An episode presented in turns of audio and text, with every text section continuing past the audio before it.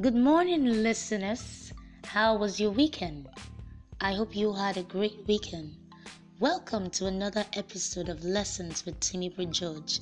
It's a great Monday, and I hope you are stirred up for the week.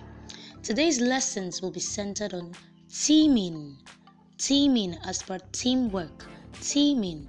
And our lessons are gotten from the book The Steve Jobs Way.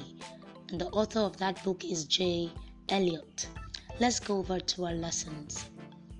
Lesson 1 Every team needs the spark of at least few truly creative people who think different, different enough to set an example for everyone else. Lesson 2 A team leader is expected to create a sense of community among his or her team members you must be able to create a sense of community among your team members. Lesson 3 One of the greatest things about finding good people is that they become your best recruiters because they know other persons who have the same values and sense of style like them. So that's one of the great things about finding good people they become your best recruiters. They recommend people who are like them, people who have the same values as you have and as they have.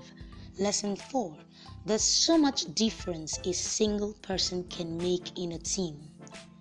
Leverage on every team member. There is so much difference a single person in your team can make, so make sure you're leveraging on them. Lesson 5 In searching for talents to recruit to your team. You must not be put off by first impressions.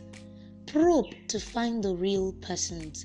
Go beyond the traditional hiring information and find out what a person's underlying talents are and what they could bring to your organization.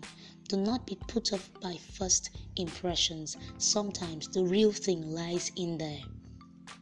Lesson 6 Celebrate just about everything in your team. Remember, the book we're considering is a Steve Jobs way, and Steve Jobs was the CEO of Apple.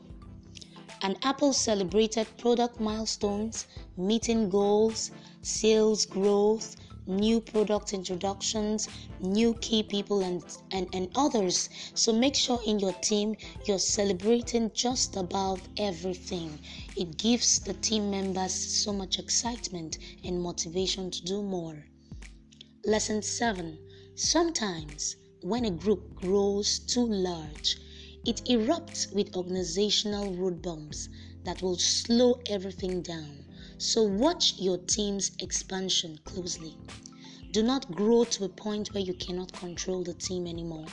Do not enlarge to the point where it becomes a real issue for you to move in the pace that you want to move.